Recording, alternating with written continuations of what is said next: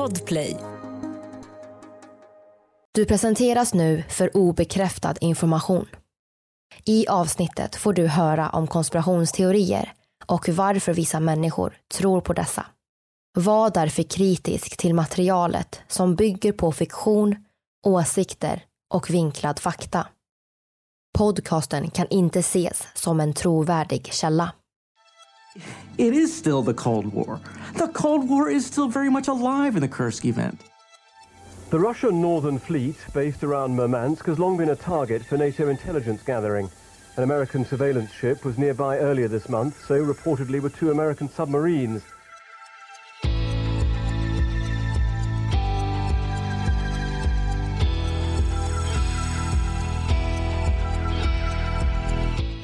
Det här är podden för dig som är intresserad av en annan version av verkligheten. En version som tar upp alternativa teorier, mystiska sammanträffanden och diskussioner om vad som kan vara sant. Mitt namn är Vivi. Och mitt namn är Aida. Och det här är konspirationsteorier.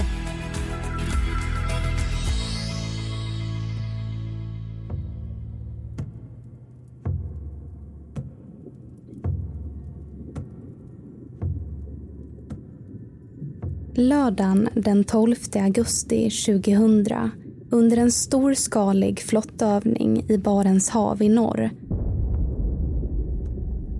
sjunker atomubåten Kursk till havsbotten med sin besättning om 118 man. Den stora frågan är varför.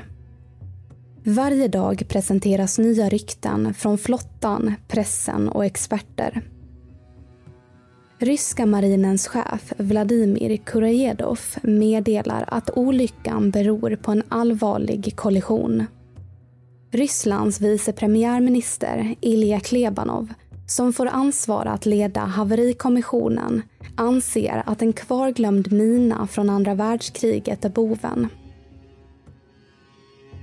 Nordflottans stabschef Michail Motsak instämmer att den första smällen stämmer överens med en mina och berättar att sex stycken hittats i Barents hav mellan 92 och 99. Därefter kom rykten om utländsk inblandning.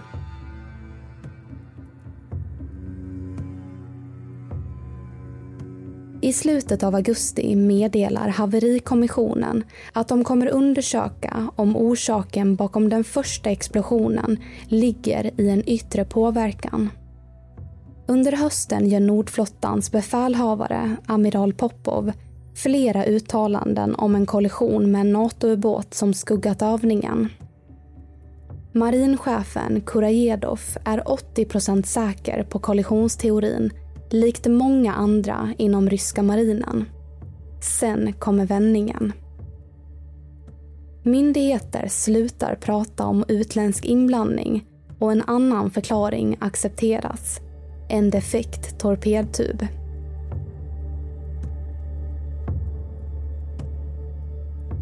Ryska flottans tidiga mörkläggning bidrar till en känslolös inställning mot de försvunna männen och deras familjer.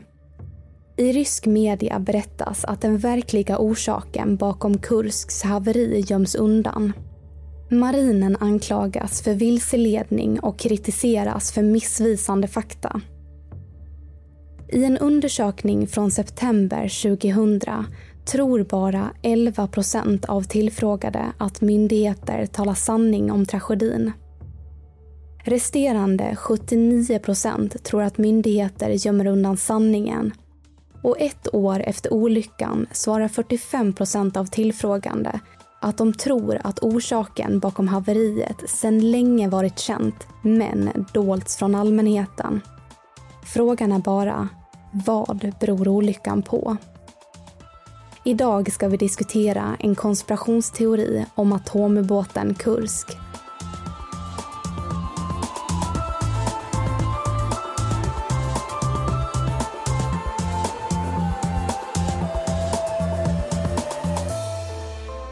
Det här är podden för dig som är intresserad av en annan version av verkligheten.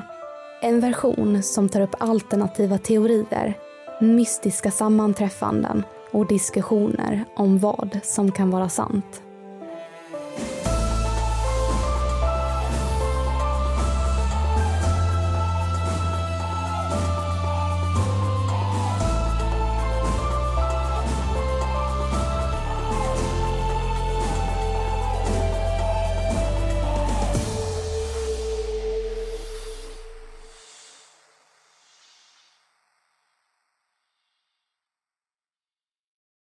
Riksåklagaren Vladimir Ustinov får ansvar över den officiella utredningen och Nikolaj Patrushev, chef över ryska säkerhetstjänsten FSB, biträder honom. Redan innan haveriutredningen påbörjats menar Ustinov att förklaringen med en defekt torpedtub är mest trolig. Under vintern 2000 tas beslut att bärga ubåten. Ryssland ber Norge om hjälp att bärga ubåtsmännens kroppar. Med en stor sorg bekräftas tidiga misstankar om överlevare. I maskinrummet i ubåtens akter identifieras kaptenlöjtnant Dmitrij Kalesnikov med ett inplastat brev i fickan. Brevet innehåller datum och tid sjömännens namn och ansvarsområdet tillsammans med några rader om att trycket ökar inuti ubåten, syret försvinner och männen kan inte ta sig ut. Av brevet konstateras att 23 män omkom flera timmar efter explosionerna. Timmar som kunde, om utländsk hjälp accepterats, gjort en skillnad på liv och död. 23 män dog inte till följd av drunkning utan av koldioxidförgiftning och syrebrist. Bärgningsarbetet visar sig bli dyrt och otroligt komplicerat. Kursk är en dubbelskrovsubåt och i Barents hav råder hårda väderförhållanden. Bärgningen sker under 2001 och 2002 i skuggan av 11 september-attackerna Innan ubåten förs upp skärs den främre delen bort, torpedrummet, då den kan innehålla icke-detonerade stridsdelar som utgör en fara. Inledningsvis är planen att höja fören. Men istället sprängs den främre delen på havsbotten. Beslutet tycks förvånande och saknar logisk förklaring. Varför avlägsna den del som kan ge svar på tragedin? Som efter undersökningar kan ge bevis som leder till förbättringar i framtiden. I många ögon ses beslutet som ett sätt för den ryska flottan att dölja försvarshemligheter. Kursk boxeras till den ryska flottans varv i Murmanskområdet. När vraket analyseras går det inte att avgöra om nödluckan fungerat vid haveriet i teorin fylls en liten slusskammare långsamt med vatten och jämnar ut trycket. Därefter öppnas en lucka och männen kan ta sig upp till ytan väldigt långsamt. Kanske var de skadade eller insåg den farliga risken med dykarsjuka och temperaturen i det iskalla vattnet. Speciellt då trycket även steg inuti ubåten. Att invänta räddning från flottan som dessutom befann sig i området var deras bästa chans.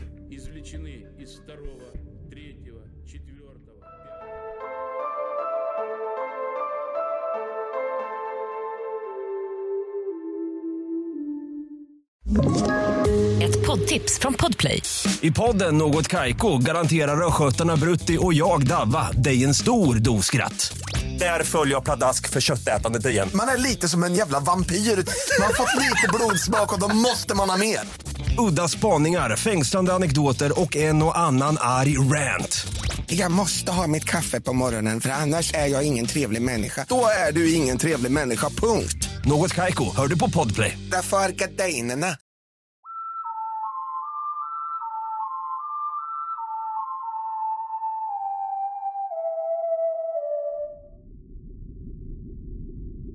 Riksåklagaren Vladimir Ustinovs slutrapport är klar sommaren 2002.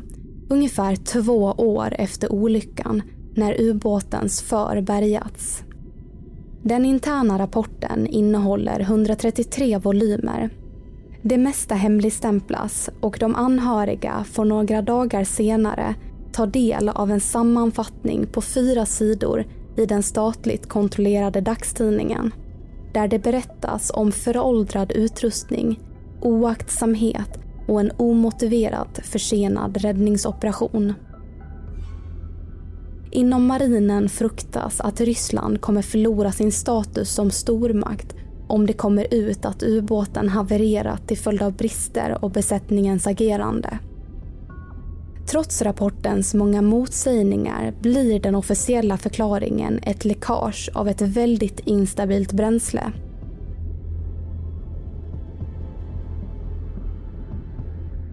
Torpeddrivmedlet är en billig och kraftfull blandning av fotogen och högkoncentrerad väteperoxid. I haverirapporten berättas om flertalet faktorer som påverkat olyckan. Vapen är defekta Komponenter är utdaterade. Det görs inte en inspektion innan avgång. När torpeden på Kursk avfyras sipprar väteperoxid ut i torpedtuben som är tillverkad av bland annat koppar. Följden blir en våldsam reaktion och en explosionsartad brand. Detaljerat beskrivs hur läckaget troligen uppkommer under hanteringen och vissa källor vittnar att torpeden tappats under transporten och fått en spricka.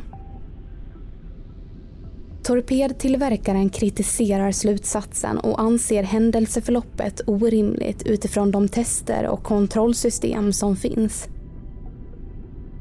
Även om väteperoxid är den största boven så kommer nästa problem efter olyckan en nödboj på Kursk skulle automatiskt utlösas under en nödsituation och flyta upp till ytan.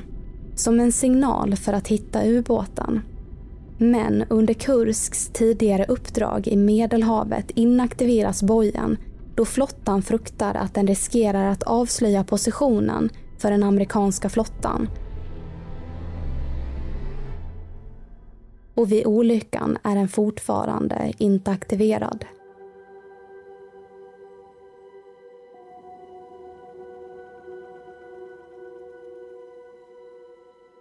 Flottans kronjuvel blir inte en symbol för Rysslands storhet på haven utan ett bevis för landets bristfälliga krishantering och militära svaghet.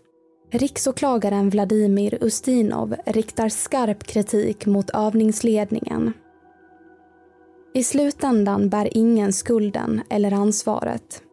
Inga åtal väcks då olyckan inträffar på grund av tekniska fel samtidigt som torpedtillverkaren frias. Besvikelsen är enorm hos ryska befolkningen.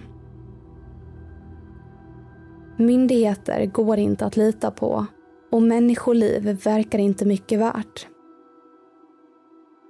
Familjer splittras på ett fruktansvärt sätt. Många kvinnor förlorar sin man.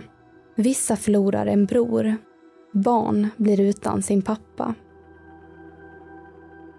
Flera höga officerare avskedas. Bland annat norra flottans befälhavare, amiral Popov. Nordflottans stabschef, Mikhail Motsak. Rysslands vice premiärminister Ilja Klebanov och försvarsminister Igor Sergejev. Männen som gång på gång förespråkat olycksorsaken genom en kollision med en främmande ubåt skulle inom kort återkomma i olika höga positioner inom regeringen.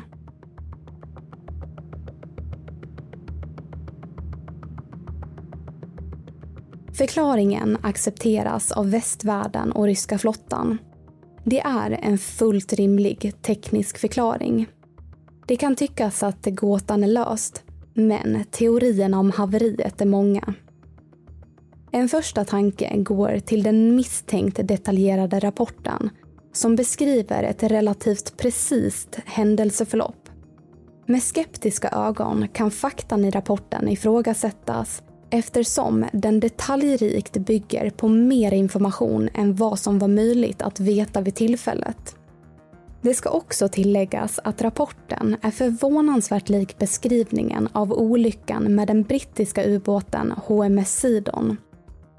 Som 1955 sjönk i hamnen efter en explosion med en väteperoxiddriven torped. Västvärlden inser faran och fasar ut väteperoxid.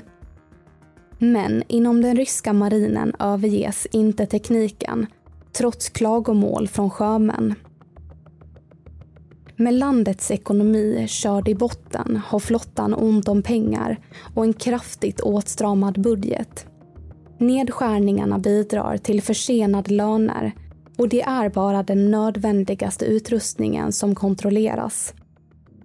Flytande bränsle är billigare än fast bränsle.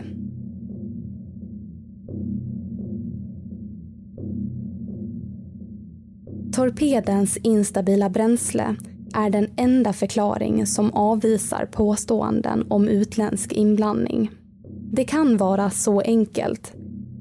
Men förklaringen kan också vara konstruerad av diplomatiska skäl.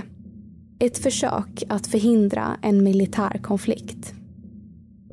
En teori är att verkliga fakta dolts för att förhindra försämrade relationer mellan USA och Ryssland. Kurskolyckan inträffar i det ögonblick kalla kriget verkar som ett mörkt kapitel i historien. En ny era ska börja. Hittills har ingen avfyrat och det ska fortsätta så. Bekräftat är att militärövningen i Barents hav övervakas av väst som har flera spionfartyg på plats. De två amerikanska attackubåtarna Memphis och Toledo cirkulerar i området. Memphis på avstånd och Toledo i en mer öppen och provocerande skuggning. Teorin är att ubåten Toledo kommer farligt nära och kolliderar med Kursk. Som obemärkt fortsätter framåt och förbereder övningsangreppet på flaggskeppet Peter den store. Bullret registrerar om Memphis. Toledo viker av, skadad efter kollisionen samtidigt som Memphis täcker upp. När Kursks torpedluckor öppnas fruktar besättningen ombord Memphis ett angrepp och avfyrar en MK48 torped mot Kursk som träffar ubåtens torpedfack den första explosionen. När den sjunkande Kursk träffar havsbotten kommer den andra smällan.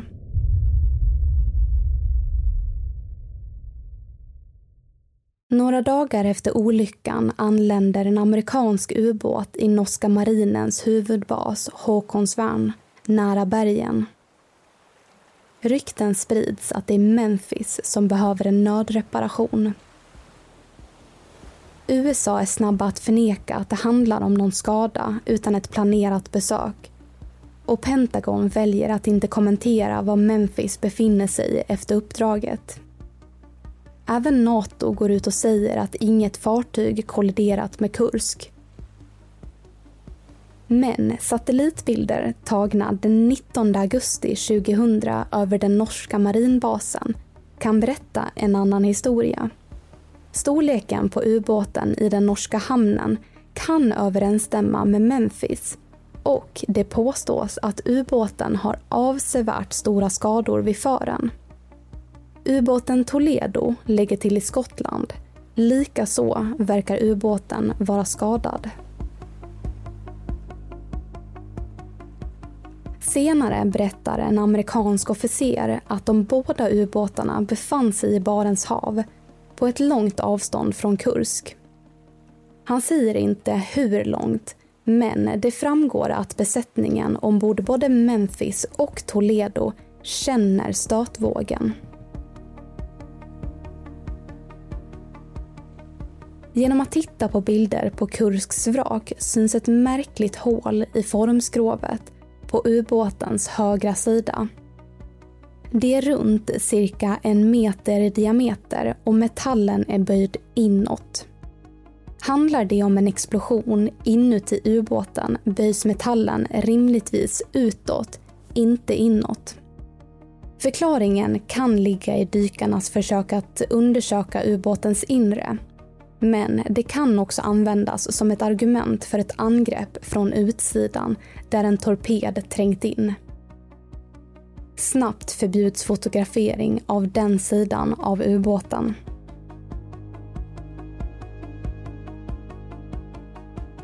Kort efter olyckan hittas ett föremål på havsbotten bara några hundra meter från platsen där Kursk förlist.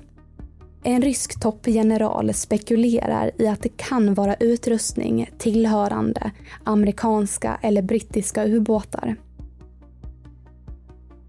Föremålet, som inte kan lyftas från havsbotten, bevakas hårt av ryska fartyg. Även en grönvit nödboj hittas av ett team från kryssaren Peter den store. Eftersom det vid tiden inte finns civila fartyg i övningsområdet tros den komma från ubåten Memphis. Men inom kort förnekar marinen att den överhuvudtaget hittats.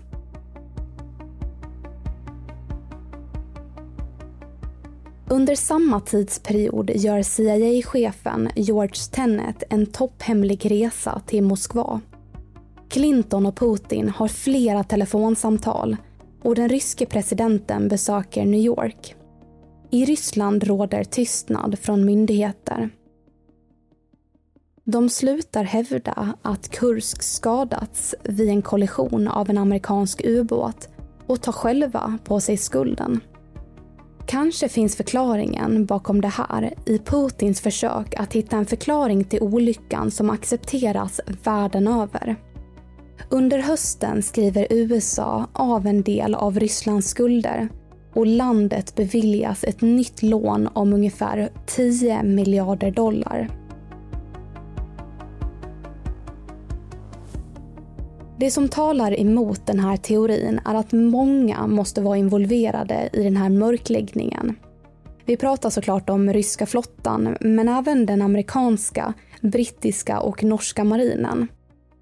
Även politiker i flera länder och reparatörer i flottbasen i Norge. En annan teori om olyckan publiceras i tyska, engelska och ryska tidningar.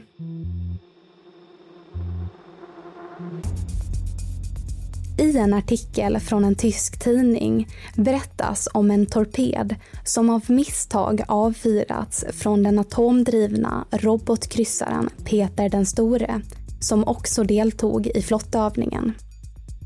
Det påstås att Kursk befinner sig inom 400 meter från torpeden och träffas. Informationen om torpedträffen sägs komma utifrån ett dokument från Nikolaj Patrushev chef för den ryska säkerhetstjänsten FSB, till president Putin. Dokumenten påstås handla om P700 Granit, en tung sjömålsrobot. Peter den store har 20 stycken som huvudbestyckning. Det finns inget svar på varför torpeden av misstag avfyrats men enligt uppgifter kan det röra sig om ett fel i ett nytt vapensystem. Att Peter den store vid tiden inte visste ubåtens exakta position eller att Kursk av misstag sågs som en främmande ubåt. Ombord flaggskeppet befinner sig både Nordflottans befälhavare amiral Popov och stabschefen Mikhail Motsak. Explosionerna registreras. Runt två minuter senare kommer den andra smällen och den tros höra till övningen. Det som talar för teorin är att den storskaliga marinövningen är den första på nästan tio år. Med ett stort antal krigsfartyg och ubåtar i samma område ökar risken för en olycka. En talesman för flottan anser teorin som provocerande. Skulle teorin stämma är det ett katastrofalt misstag av ryska flottan inte minst pinsamt. Kanske är det just därför som Norra flottans befälhavare amiral Popov och Nordflottans stabschef Michail Motsak vid flertal tillfällen efter olyckan stödjer teorin om en kollision med en utländsk farkost.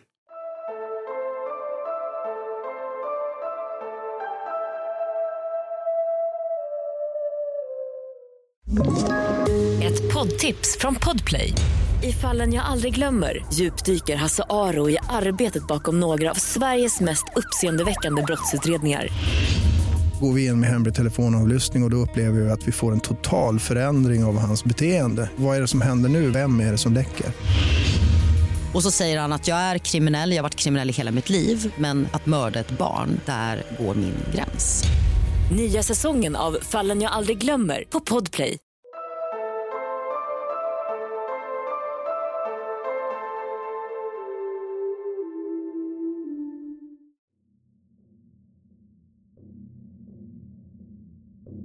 Liknande och såklart obekräftade teorier handlar om en hemlig supertorped eller någon annan ny rysk teknik som testas under övningen. Vissa tror experiment genomförs på flaggskeppet Peter den store där någonting går snett. Andra är säkra på att det är ombord Kursk i Barents hav är närvaron av utländska spionfartyg stor.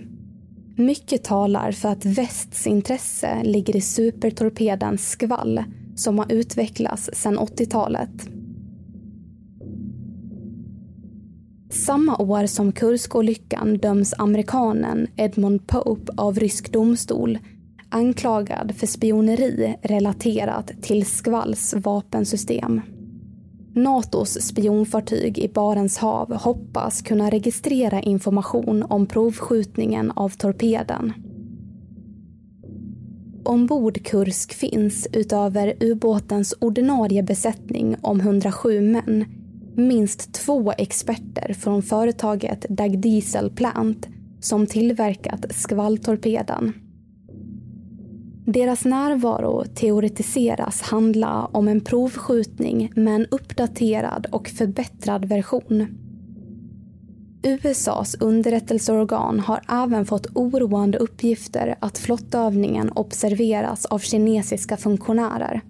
En oroande maktbalans för väst om Ryssland väljer att sälja torpeden vidare.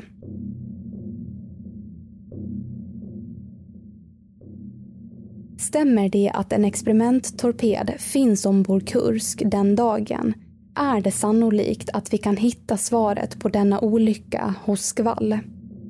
Det som talar för sambandet är dels riksåklagaren Vladimir Ustrinov som öppet riktar skarp kritik mot övningsledningen.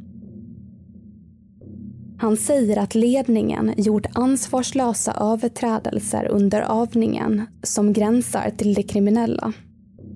Vi har experter inom området som anser den andra smällen så kraftfull att det går att ställa sig frågan vad som egentligen exploderat. Inte minst finns även Natos signalspaning som innan den första explosionen plockar upp rysk radiotrafik där tillstånd ges att avfyra en torped utan namn. Den första explosionen kan härstamma från raketmotorn som exploderar innan den lämnar torpedtuben. Det som går snett här kan vara utskjutningsanordningen som klickar ur. Bränslet fattar eld, hettan sprider sig och övriga torpeder värms upp. Flera mindre explosioner registreras. Och runt två minuter efter första smällen kommer en betydligt mer kraftfull explosion av en skarpladdad torped.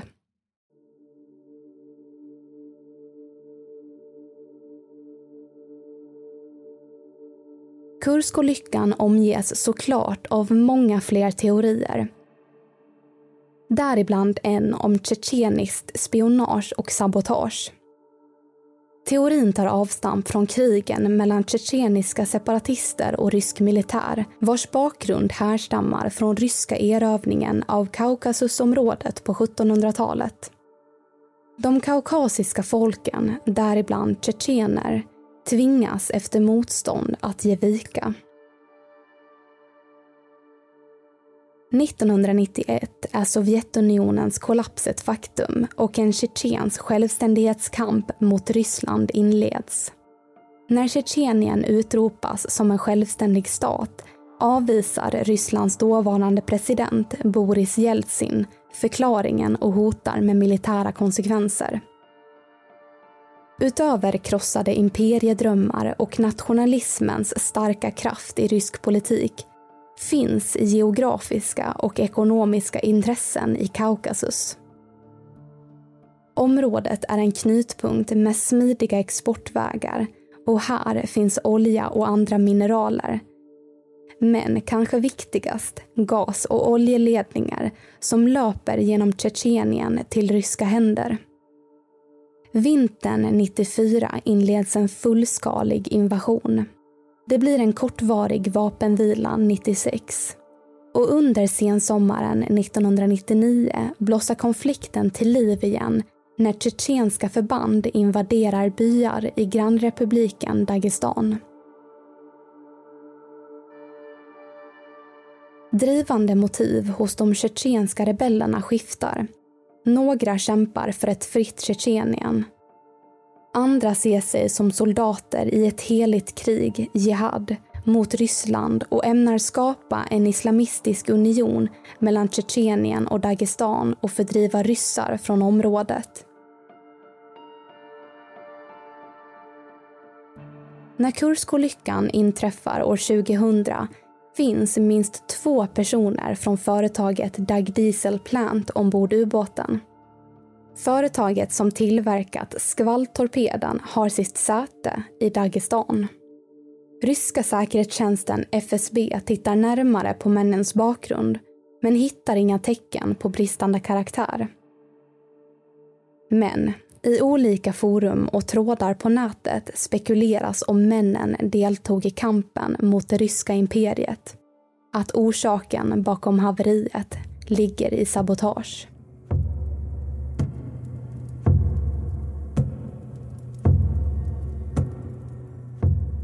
Kursks öde blir en politisk skandal i den ryska historien. Ett uppror med en stark och kritiskt enad röst av ryska folket. Svaret på frågan varför kommer vi nog aldrig få om männen ombord Kursk har betalat det högsta priset för en statshemlighet.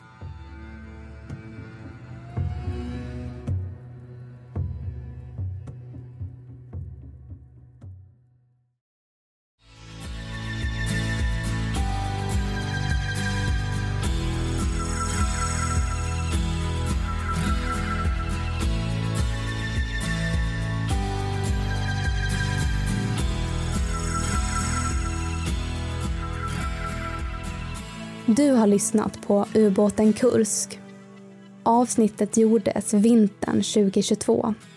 Vi som har gjort programmet heter Vivian Lee och Aida Engvall tillsammans med redigerare Jenny Olli. Källorna till dagens program hittar du via vår Facebook eller Instagram där vi heter konspirationsteorier. Via våra sociala medier kan du även skicka in tips och önskemål på teorier som du vill höra i podden. Vill du höra fler avsnitt av konspirationsteorier? Lyssna på avsnitt som Mörkläggningen av Estonia. Då vet, man vet ju det att om en, ett passager, stort passagerarfartyg ropar mayday så då vet man att nu, nu är det någonting som händer. Mysteriet Romanov. I can't imagine how indescribably horrible that was, that scene. Och mycket mer.